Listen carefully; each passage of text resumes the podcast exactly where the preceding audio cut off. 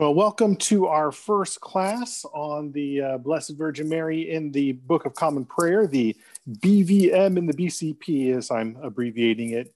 Uh, and we'll be probably doing this uh, this week, next week, possibly one other week. Um, my wife informed me that the Zoom invite indicated like seven or eight weeks. Yeah, that's not happening. Uh, we all have Christmas to get to, and I don't think there's that much material for, for the prayer book anyway.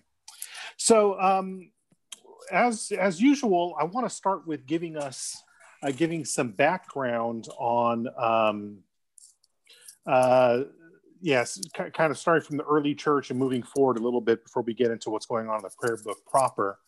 Um, so, probably the most important things that happen in the patristic era regarding um, how the church looks at at our Lord's mother is in light of those first four ecumenical councils.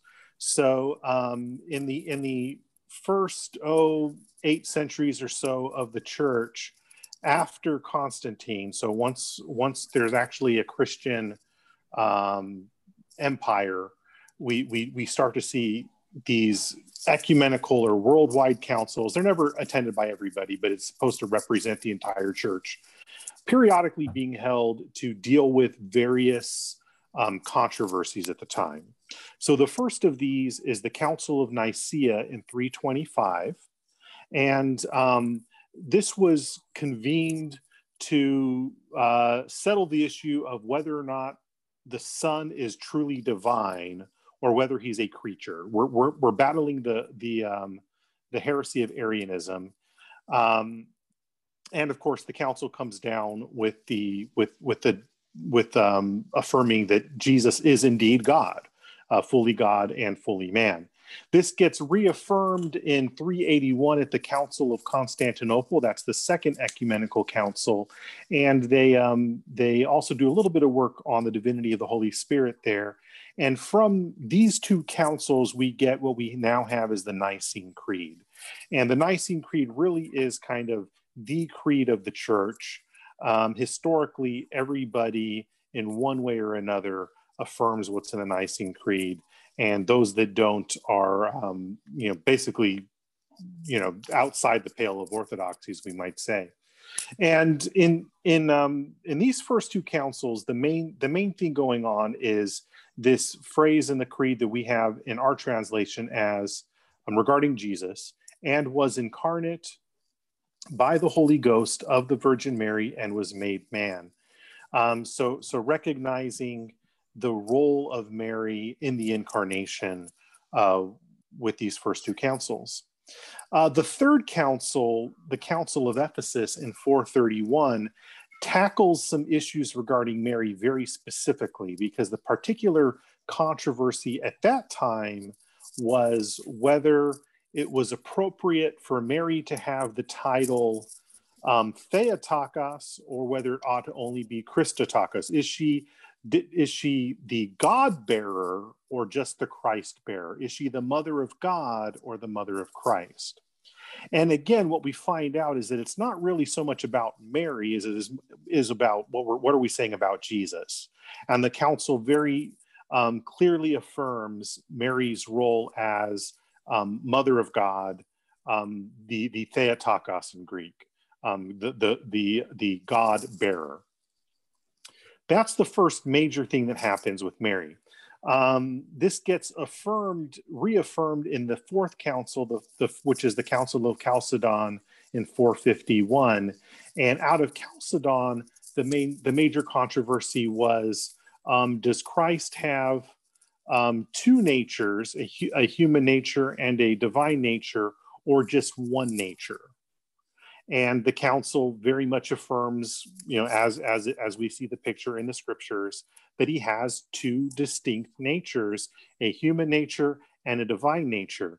The importance of this, as far as our conversation over the next couple weeks, is that he receives his divine nature from his mother you know that's the natural way to receive his humanity is from his mother and it, and the council does in, in what we what in, in, a statement that's called the chalcedonian definition um, you can look that up i can post it later if you'd like um, it does reaffirm this title of Mary Theotokos. Now, folks coming from a, a Protestant background may find that title, Mother of God, kind of suspect. Okay, what are you saying? I mean, you know, obviously God pre existed Mary. Yes, that's absolutely true. Nobody denies that. but the idea is, is that the one who she bore uh, was and is fully God. You know, he didn't become God after his birth, but he was always God even while in the womb. And so, so that's why um, we usually kind of lump Ephesus and Chalcedon together when it comes to these particular issues. Um, so, so yeah, those are the really two big issues: is her her role in the incarnation, that um, our Lord's human nature comes from her, and that is appropriate and even even proper to give her the title of Theotokos, the God bearer, or the or the Mother of God. Um, let's stop. Any any questions about that um, before we move on?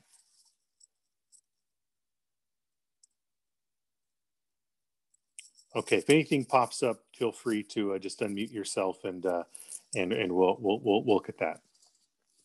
What happens then, um, as we kind of get into the Middle Ages and out of the patristic period, is in the West, especially, we see um, the growth of the cult of saints and some kind of odd ways we would see them today. Um, again, depending on what, what your background is, you may you may or may not see them odd, but I certainly find them a little bit a little bit odd. Um, and we don't need to get into all the details on that, but what we do see is that in pre-Reformation medieval England, um, there is a particular Marian devotion um, in popular piety, such that England begins to get this uh, popularly this title, the dowry of Mary, kind of like England belongs to her, you know, sort of thing. Um, and so, so we, we, we see this this this very very widespread um, particular devotion to Mary in medieval England. Um, one of the things that also happens with that is um, that English church architecture has um, a particular form of a side chapel that they often call the Lady Chapel, which again, kind of a small prayer chapel that's that's devoted particularly to Mary. Once we get into the Reformation, though, um, there, there is very much a reaction against this because the reformers saw a lot of the medieval approach to, to the Lord's Mother to be idolatrous. And particularly, there was a popular notion throughout the medieval Western Church of Mary as being a co redeemer or a co mediator with Christ. And indeed, through a lot of the medieval church, um, again, kind of on a popular level, um, you would go to Mary before you'd go to Jesus. Why? Because Jesus is the stern judge, and you're likely to get um, a very angry answer if you go to Jesus. But Mary's his mother, and Mary can calm him down for you. You know, that's kind of the, the popular notion. And the reformers react against this um, very, very deeply. So a lot of the, the medieval Marian devotion um, gets expunged in the Reformation um, as as being seen as as somewhat idolatrous. Um, and what we but we do still see a recognition and even a focus on Mary's role in the incarnation. Um, for an example of this, if you would, if in the back of your prayer book, you'll have article number two, which is on page um, 603 where it's it's the article about the Son of God, so of the Word of God which was made very man. The Son, which is the Word of the Father, begotten from everlasting of the Father, the very and eternal God, and of one substance with the Father, took man's nature in the womb of the Blessed Virgin, of her substance, so the two whole and perfect natures, that is to say, the Godhood, the Godhead, and the manhood, were joined together in one person, never to be divided whereof is one Christ, very God, very man, who truly suffered, was crucified, dead, and buried, to reconcile his Father to us, and to be a sacrifice not only for original guilt, but also for actual sins of man. So we still do see this title um, among the English reformers and, and many of the continental reformers too of Mary as the Blessed Virgin. The Blessed Virgin Mary is not um, kind of rags of popery as uh, some of the reformers would, would use the phrase, or the Puritans might use the phrase, but um, but it was still considered a very appropriate title because of her role in the incarnation as the one who bore God, uh, bore God the Son, gave birth to him, and um, through her he received his human nature. And we do also see in the Reformation period um, we do see some new lady chapels dedicated, although with a very different focus, and some new churches from time to time. It's not widespread, but you do see from time to time. And you do see um, from time to time poetry that almost seems medieval in its in its Mary Marian devotion. Um, you know, for example, uh, there's some by by uh, Bishop Lancelot Andrewes, who was one of the um, one of the translators of the of the uh, King James Bible. So we do see that from time to time, though we, we by no means are going to see the English reformers or the divines of the time um, promoting prayers to Mary, Mary as a, as a, as a mediatrix, uh, Mary is a co-redemptress, anything like that. Um, it's really this focus on her role in the incarnation. And because of that, uh, Mary having a very special place among the saints of the church. Okay, qu questions, comments on um, on our, our history, and then we'll get into the prayer book proper.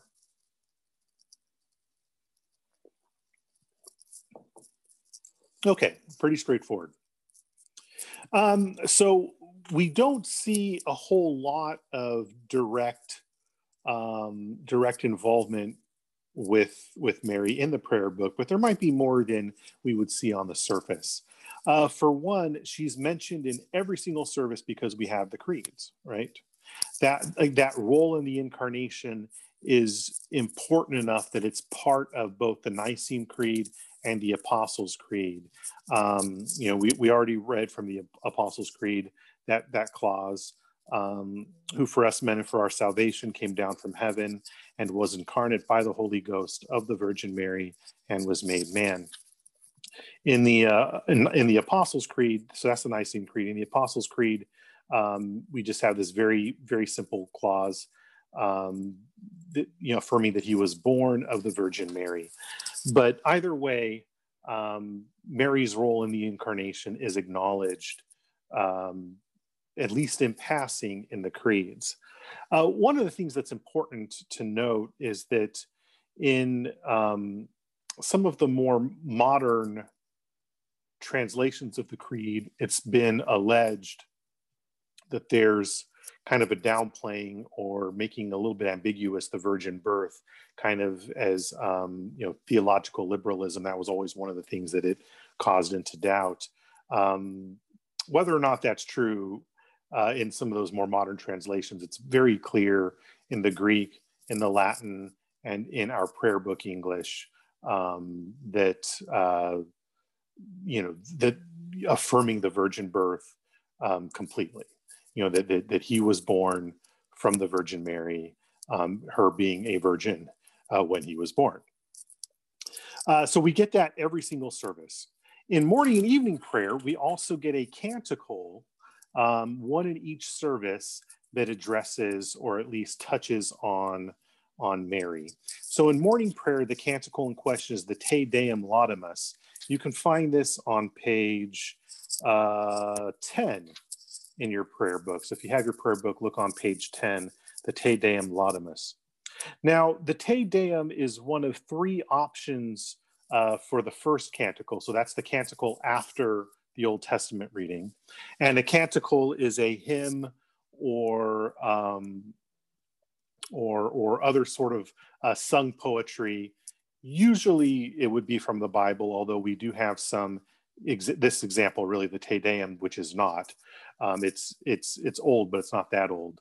And we also have the other two uh, options for the first canticle are from the Apocrypha rather from the canonical scriptures, but but that's you know that's usually the apocrypha is lumped in there when we're talking about canticles. The Te Deum is a bit of a bit of an oddball in being called a canticle because it's not it's not biblical, but it does express um, a very biblical Trinitarian faith. Um, and, I, and we're not going to look at the whole thing, but I did want to look at the second clause about two, uh, two thirds of the way down, page 10. Uh, so the first clause addresses God the Father. The second one addresses uh, God the Son. Thou art the King of glory, O Christ. Thou art the everlasting Son of the Father. When thou tookest upon thee to deliver man, thou didst humble thyself to be born of a virgin. Um, that's a bit of a paraphrase. Uh, the 1662 prayer book um, has it phrased like this instead of um, this is when thou tookest upon thee to deliver man uh, thou didst not abhor the virgin's womb and that is a lot more literal to the latin and this is a hymn that was originally composed in latin um, again the virgin birth being a major feature of the incarnation something that we always go back to and um, in some way we honor Mary because of that, because of her role in that. Um, and a little bit of other background on the Te Deum. Um, it is a, it's most likely a fourth century hymn.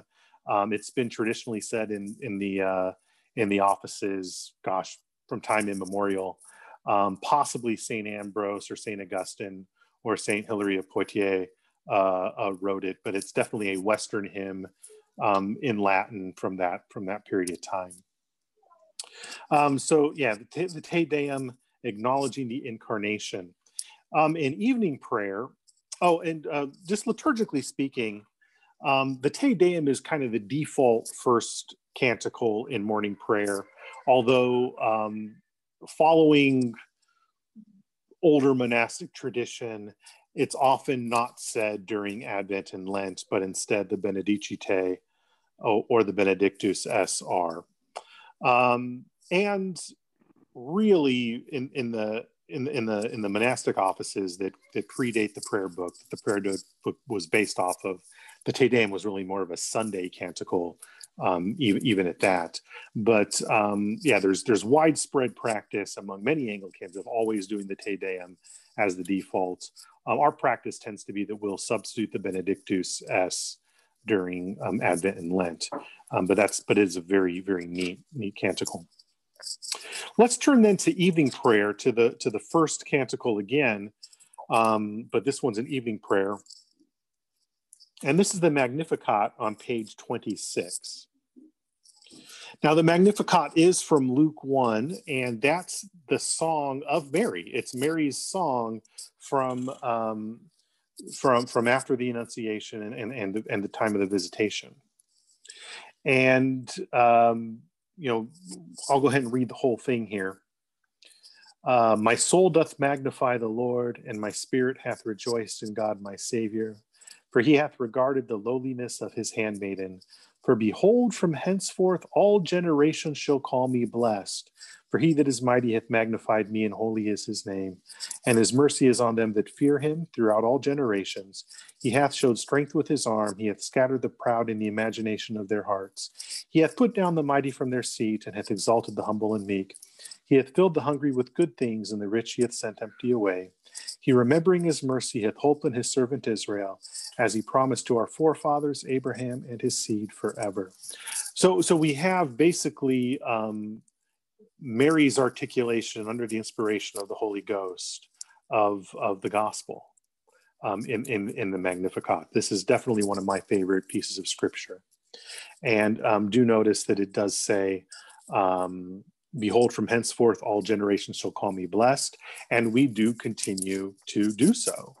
Um, I, I, think I think that's uh, that's that's important to point out. Um, and liturgically speaking, though we do have two psalms as alternates to the Magnificat, if you remember from um, our basics of the BCP class, those of you are for that, uh, those two psalms were really kind of throwing a bone to the Puritans. Uh, and um, I, I don't know anybody that in any parish that doesn't do the Magnificat as the first canticle and evening prayer. Um, and, and the big issue was that the Puritans prior to the time when they were, you know, after the English Civil War, and they ended up, you know, becoming out of the Church of England. So pre-English Civil War, when they were a faction within the Church of England, many Puritans anyway, um, they they very much were objected to the gospel canticles because they were afraid that it would lead to uh, Roman Catholic superstitions. Um, so these two psalms were thrown in kind of okay. If you don't want to do that, here's a couple of other options. But again, I don't know anybody that that that uses anything other than the Magnificat as the first canticle in evening prayer. It really is um, the the main one to do. Uh, so these end up getting recited traditionally every single day. So we have a little bit of of of um, remembering Mary's role in the incarnation in every single service, every single day. We also have, though, in the prayer book. Well, let me let me stop there um, before we go any further. Um, any, anything on the canticles? Um, any, any questions or comments on the, the, use of the creeds, the canticles, and how Mary plays into into those those statements?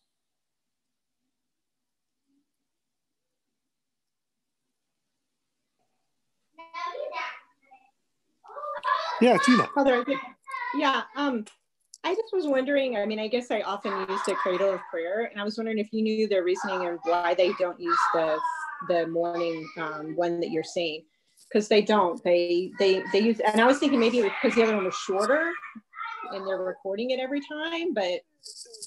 Yeah, they do um, occasionally use the Te Deum, um, and they and they typically use the same the same melody that I do when I when I lead it. Um, uh-huh. But I but I suspect the main reason is because it's shorter. Um, you know, and, and really, when, when I'm using the Bened uh, uh, outside of Lent and Advent, when I'm using the Benedictus es, it's always because it's shorter. And I very, very rarely end up using the Benedicite because it is so darn long. Uh, you know, I almost have to kind of uh, kind of um, discipline myself to to occasionally do the Benedicite when when it's a day off or something like that. So um, yeah, yeah, that's most likely the reason why.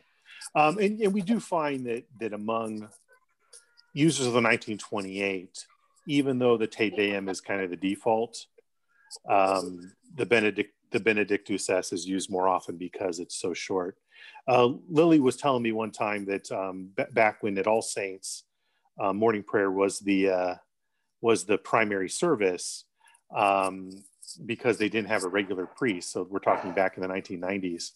Um, we uh, some of the lay folk would um, would call uh, the Te Deum the Tedium because they thought it was too long for the for to be used. They didn't want it to be used in mass. It was or in the service. It was too long, uh, which, which, is unfortunate. It's just a great hymn, but uh, but yeah. All right. Any anything else on the uh, on the canticles or the creeds and that daily that daily um, mentioning of Mary's role in the incarnation?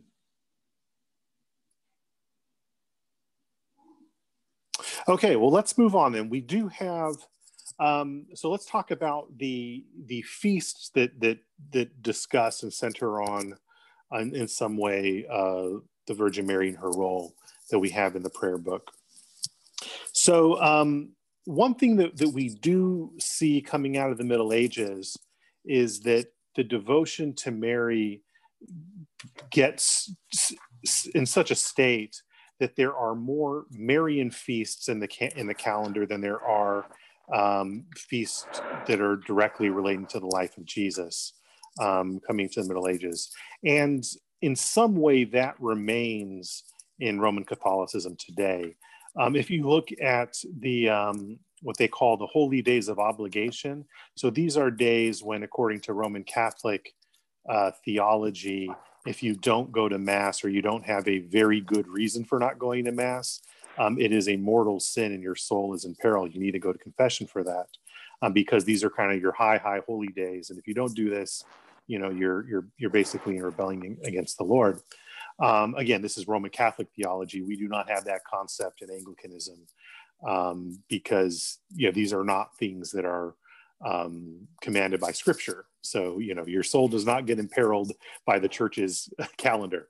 Um, but uh, yeah, there there are more holy days of obligation that are Marian than there are holy days of obligation relating to to to our Lord Jesus, and um, that's that's a little that's a little odd. I mean, there there are a lot of feasts relating to to our Lord, but but less of them are holy days of obligation, and so you kind of see this this hierarchy in even even modern day Roman Catholic calendars.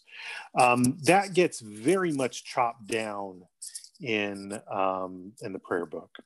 We're really left with two main Marian Marian feast days in the prayer book.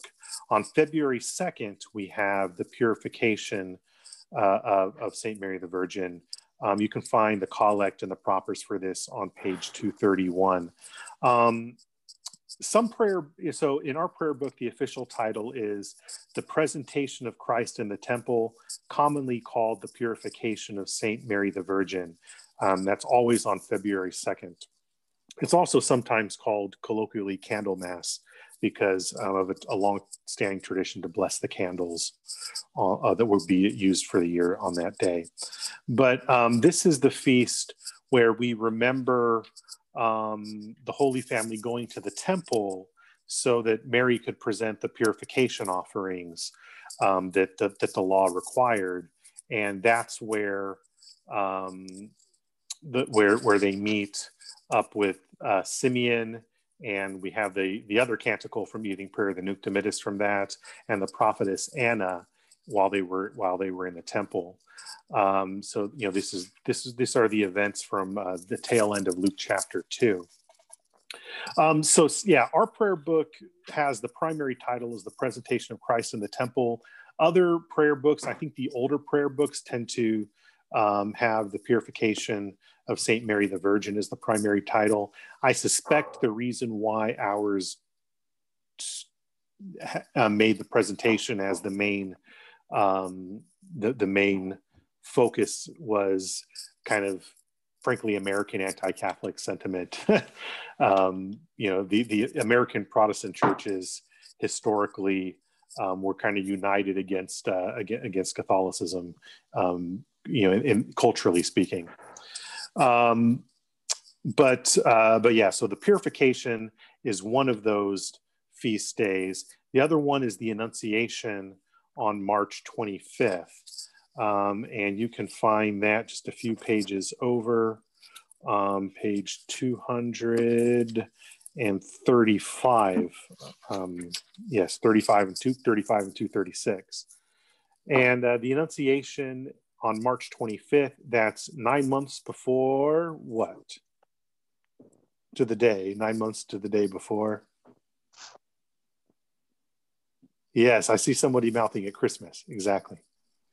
Um, and so that's when our Lord Jesus is conceived, when the angel Gabriel appears to Mary. If you have the same Advent calendars that my daughters have, um, we we over the course of the last uh, oh gosh ten days we've read most of the verses of the Annunciation as part of that.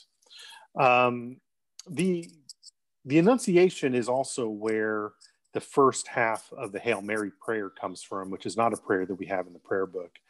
Um, and it's, it's, um, yeah, we, we're not, we're, I'm not, I'm not going to get into some of the history on that. That's, that's kind of beyond the class. It doesn't, doesn't really matter, but, but yeah, this is a very important, um, one of the more important feast days of the church again because of its role in the incarnation and there are some that um, have posited historically that our dating for Christmas comes from the dating of the Annunciation. So the logic kind of goes like this. And I'm not sure. I'm not sure the veracity of this, but it rings true to me. Does, does that make sense? Like there's a lot of this. This is not something that everybody's agreed upon, but this is one theory that um, makes a lot of sense to me, and I've heard it in many places as a legitimate theory. Um, there was a common belief in the ancient world that a righteous man died um, on the same day that he was either born or conceived. And so, doing the math, they had figured out sometime, you know, I don't know, second, third century, something like that, that um, Jesus probably died on March 25th. And so then, um, by the logic of the day, the Annunciation was then celebrated on the 25th. And that, therefore, Christmas is celebrated on December 25th, nine months later. Um, so yeah, that's that's one theory. Um, it's a theory that makes sense to me. The other theory is that Christmas comes first, and then the Annunciation gets backdated nine months from there. Um, but um, but I, either way, this is this is this is traditionally a very important day um, on the Anglican calendar.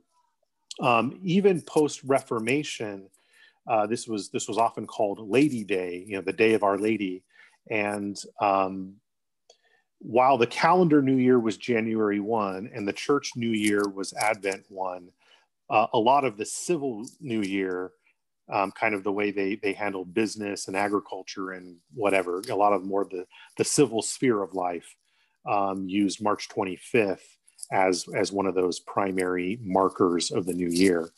Um, you know, and we see we see that that that's one of the things that happens kind of in parochial life, even in post Reformation England, is that um, the major saints' days mark a lot of the seasons. I mean, to this day, a lot of the colleges their fall term they call the Michaelmas term, you know, because it because it begins right around Saint Michael Saint Michael and All Angels Day, um, you know that sort of thing.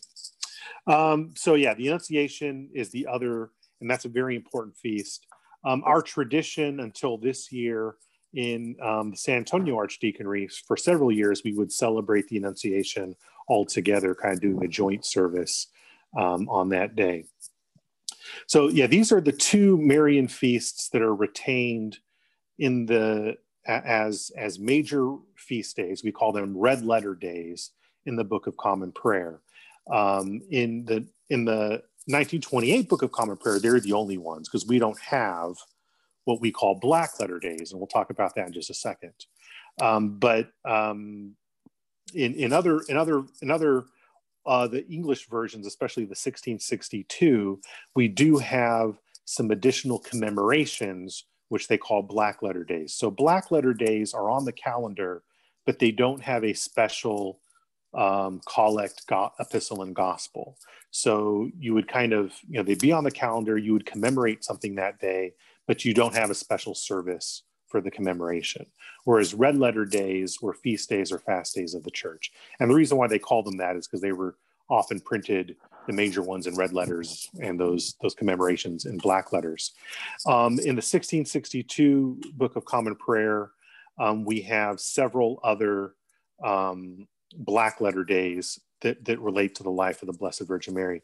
So in December, we have the conception, uh, so when, when Mary was when Mary was conceived, um, that was just last week or just a couple days ago.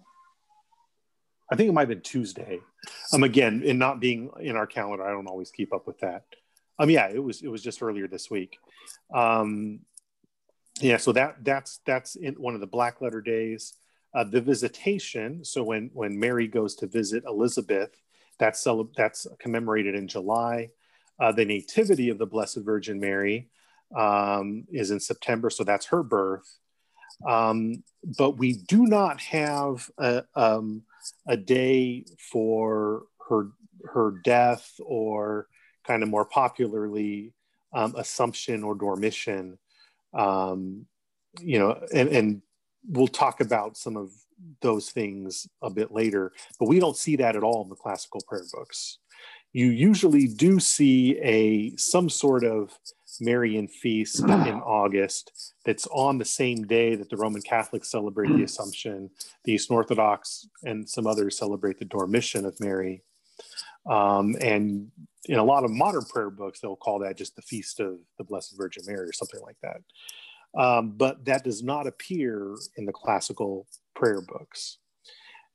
Why is that? Again, the major feature in the in the classical book of common prayer is mary's role in the incarnation rather than some of the other issues that get accumulated to mary other theological issues um, coming from the the middle ages and and thereafter um, questions, comments on that?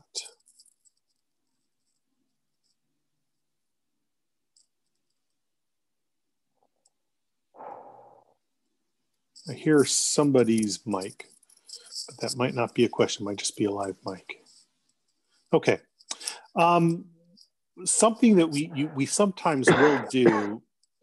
Uh, we have a um, so so those of y'all that have been uh, in liturgical churches for a while know that we kind of have four main colors that we use: um, violet in in Lent and Advent, um, red on Pentecost, ordinations, martyrs feasts, and confirmations, white on Easter, Christmas, and other major celebratory days, and then green kind of every other time, you know, the ordinary times in, in Epiphany Tide and uh, Trinity Tide. There is kind of a secondary set of colors that are sometimes used, and we do have for the priest um, a, a, set of the secondary colors. And those are rose, so kind of a pinkish color, rose for one of the Sundays in Advent and one of the Sundays in, in Lent. And we'll talk about that this coming Sunday because uh, this coming Sunday is one of our is our Advent Rose Sunday. And then we have black, which is um, sometimes used at funerals and often used on Maundy Thursday. Occasionally, no, I'm sorry, not Maundy Thursday, but on Good Friday rather. Um, and those that celebrate All Souls will do black on there, but that's not on our calendar.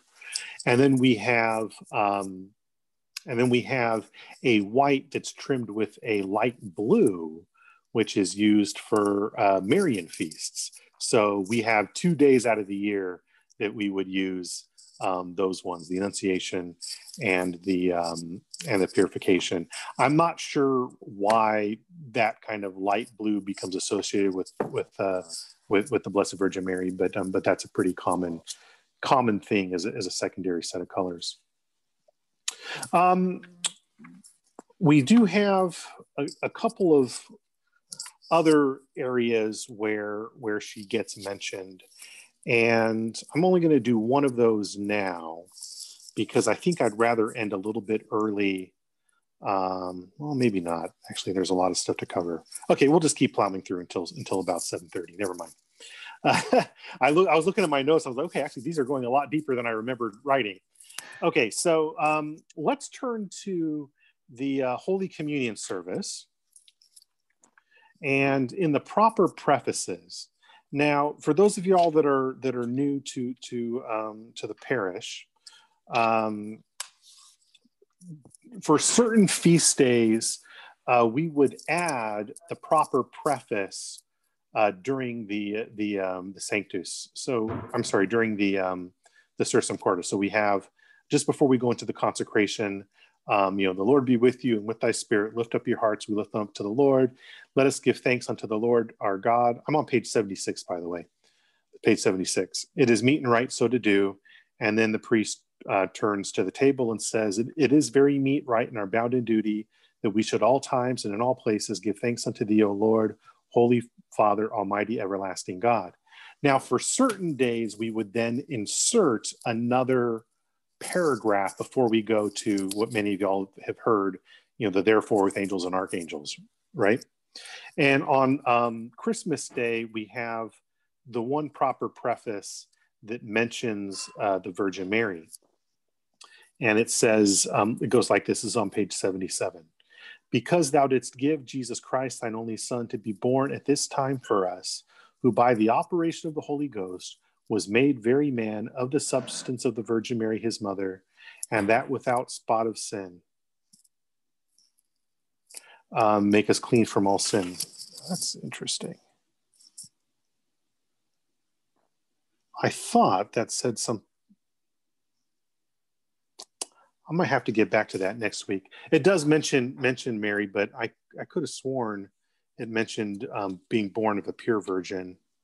Um, I wonder if that's a different one. I might be getting my uh, my, my times messed up.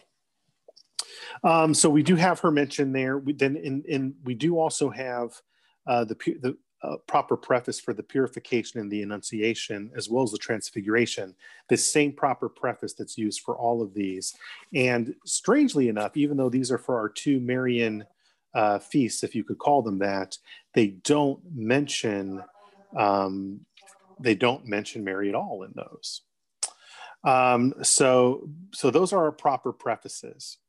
We also have um, within the within some of the gospel readings, we have her entering into the story, and so that's that's what we'll look at next.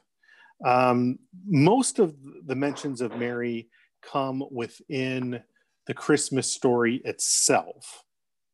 So these are just the narrative where she really plays the most prominent role in, especially the Gospel of Luke, but also, um, but also uh, for um, the you know say Matthew's Gospel.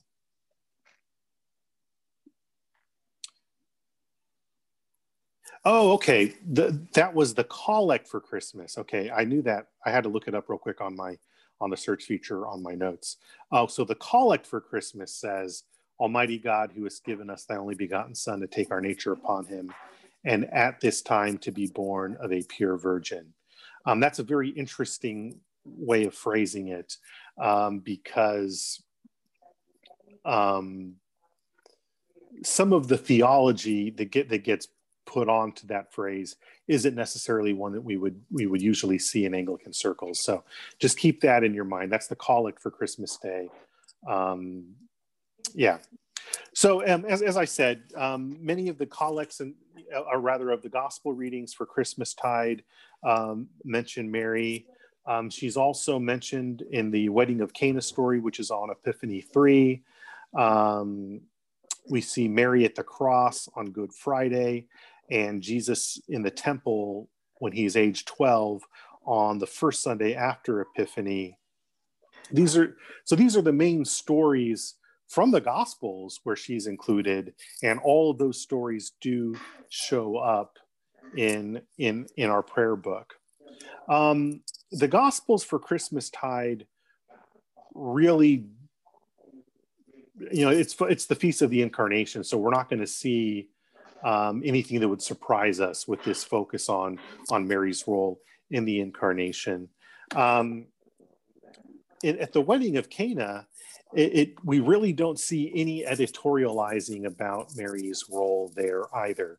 Um, this is one of those places where um, kind of you know a lot of Roman Catholic popular apologists will say, well, you know, you see that um, the uh, they, they went to they went to Mary to to intercede on their behalf to Jesus, and so that's why we should do that. Um, th- that's a that's just not a good conclusion from the text. you know, the, the text really isn't about that, and um, so that's that's that's a very weak argument. That's really kind of starting with a supposition, and rather than you know drawing that out of the text. Um, but but we do we do see her there um, we do see that um, you know she's not afraid to go up to him but most of all we see her that she demonstrates faith. Whatever he does um, listen to him you know and that's kind of in terms of her role as an exemplary saint that's one of the things that we really focus on. You know she's the one that said yes at the annunciation. Um, she she's she always she says listen to my son. And and that's that's kind of that important role um, you know as an example for us being being kind of at the very top of the saints list. Um, then we have this interesting one for for the gospel from from the third sunday in lent. Let me let's turn there real quick. Um, bear with me while i get the page number. I did a lot of this using a search feature on um, a digitized version of the prayer book i have so um, yeah, it didn't have page numbers, and there was just so much of it. I didn't go back and write them in afterwards. Uh, let's see.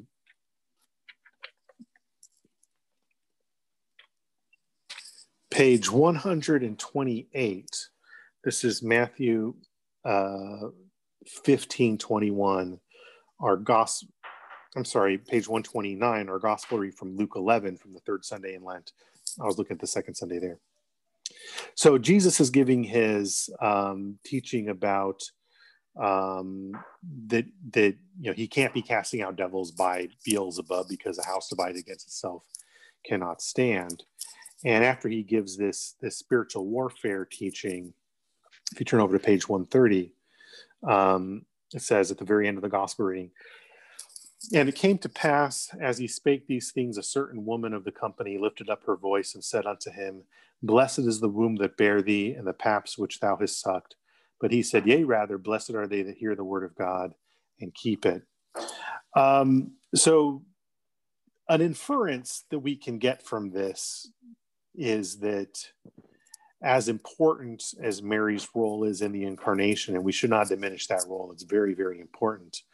The most important aspect of her as an example is that um, she heard the word of God and she kept it, right? You know, the word of God came to her by the angel and she kept it. She believed the word of God. She did what was said. Um, she said yes and she was obedient, unlike um, Eve, who was disobedient, right? And listened to the serpent rather than to God. Um, those are the main places where we see her in the Gospels. Uh, Mary at the cross on Good Friday, that's where um, where Jesus turns um, her over to John, you know, says to John, Behold thy mother, and says to his mother, uh, Woman, behold thy son.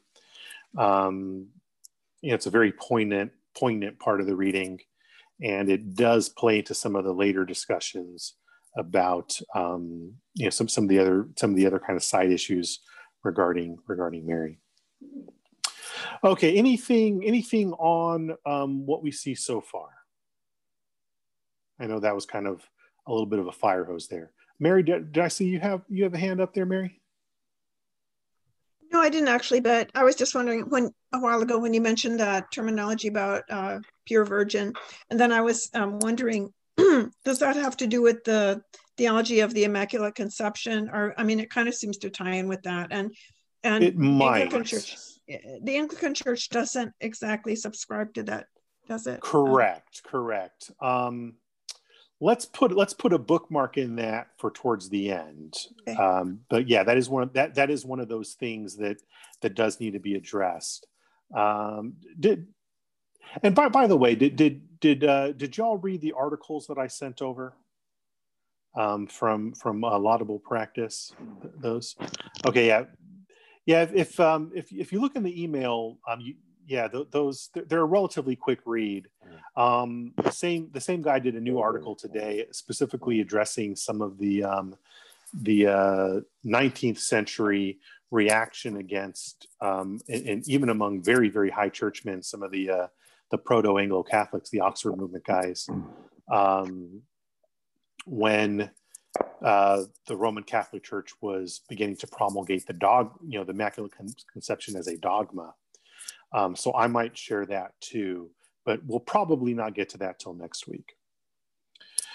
Okay, um, yeah. So, but but that is that that phrase does touch on that belief, and so we'll it'll it'll come back up later on. But but um, yeah, that that is in the prayer book, um, and I believe that's kind of coming from a medieval collect, but it, but it was not edited um, by the reformers, if if so, which which is a little unusual. Um, I suspect that in the eyes of the reformers, what that's referring to more than anything else is the fact that she was indeed a virgin. you know, it's kind of modifying. Um, you know, you know, it's it's kind of a uh, emphasizing, you know, the, her virginity there. But um, but that will that will play into some discussions later on. Okay.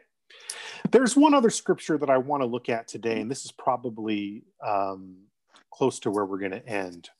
Um, we might we might do one more thing after this today, but this is Revelation chapter twelve. If if you um, were um, if you're following the 1945 lectionary, so the the default lectionary for the daily offices in the prayer book, the the default Bible reading plan, evening prayer um, from last night, I believe was was Revelation 12. It was definitely this week. It's even though there hasn't been a lot of readings this week, they're all kind of already jumbling into my head. Um, yes, that was Tuesday. So, yeah, last night's evening prayer reading was Revelation chapter 12, although it wasn't the entire chapter, which is a bit of a shame because we really do need the entire chapter um, to kind of to kind of see this picture.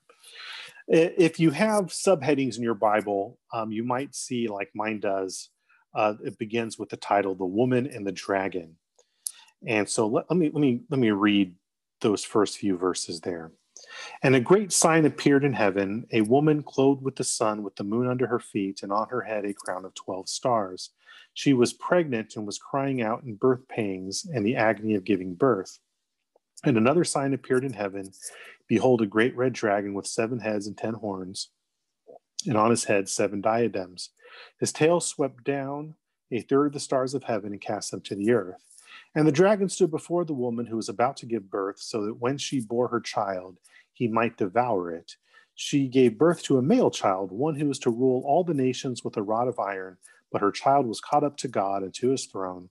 And the woman fled into the wilderness, where she has a place to be prepared by God, in which she is nourished for um, 1,260 days. Um, then we have the war in heaven with with Saint Michael and the archangel, and this does get um, we do have this passage for for for Michaelmas for Saint Michael and All Angels Day, um, but uh, let's skip to verse thirteen. And when the dragon saw that he had been thrown down to earth, he pursued the woman who had given birth to the male child, but the woman was given the two wings of the great eagle so that she might fly from the serpent into the wilderness to the place where she is to be nourished for a time and times and half a time. The serpent poured water like a river out of his mouth after the woman to sweep her away with a flood. But the earth came to the help of the woman, and the earth opened its mouth and swallowed the river that the dragon had poured from his mouth. Then the dragon became furious with the woman and went off to make war on the rest of her offspring, on those who keep the commandments of God and hold to the testimony of Jesus, and he stood on the sand of the sea.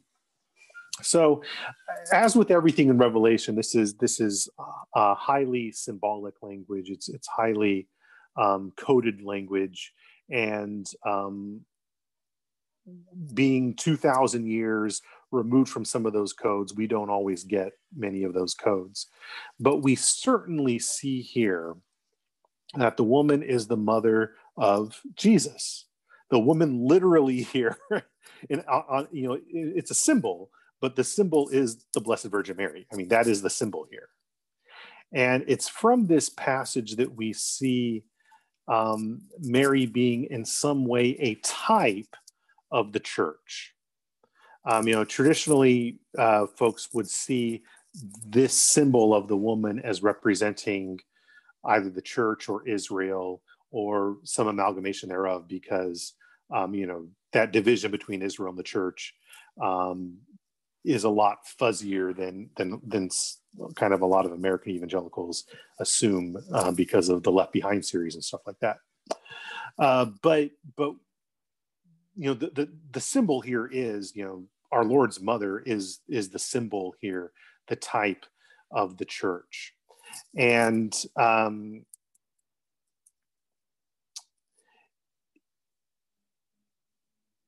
what, what we see here is that um, yeah she, you know she's persecuted. Why? Because she's the one bringing forth the the the the the, the promised messiah um, which points to that typology of, of, mary as a type of israel. Um, not not the definitive type not always a type but this is a kind of type. Um, you know we, we see a very symbolic depiction of um, the Feast of the Holy Innocents when when Herod goes to try to kill Jesus.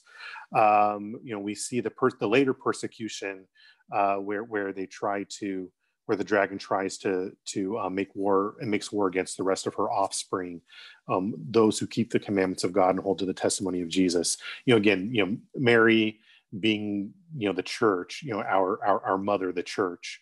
Um, here, you know, Mary is a symbol, a type of our church um, you know, in some ways because of being the one who was the mother of Christ, the mother of our Lord, um, you know, a mother figure for the whole church as well.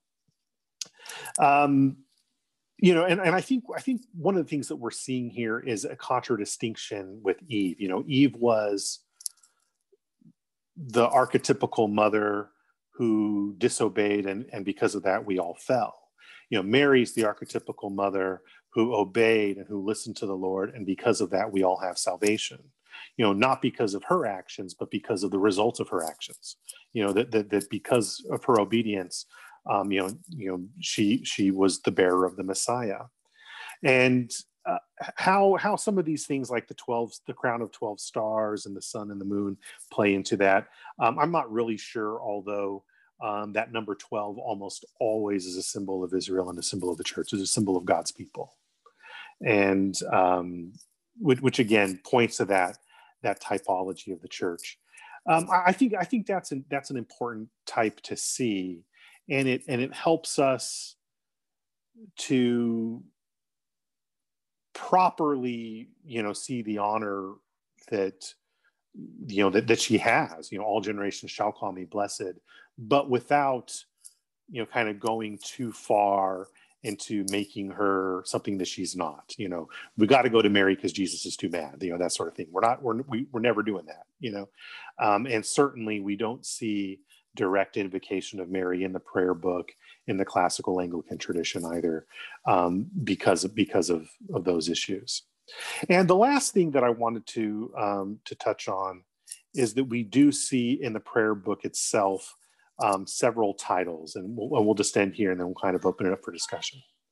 Um, you know, she is referred to in the prayer book as the Blessed Virgin Mary. She's referred to as the Virgin Mary. She's referred to Saint Mary the Virgin, the Blessed Virgin, and then you know, referred to as a pure virgin. Um, those titles, again, always pointing us back to that great aspect of the incarnation, the virgin birth, where our Lord received his human nature.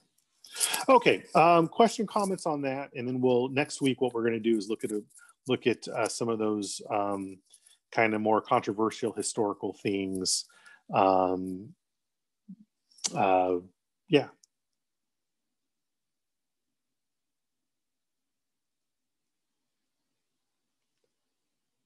Okay, so th th this is um, this is this is a strangely less talkative than I than I expected. I guess this is a lot more straightforward than I expected, uh, which which makes me happy. I'm glad I'm glad that's the case. Um, I will then go ahead and stop the recording.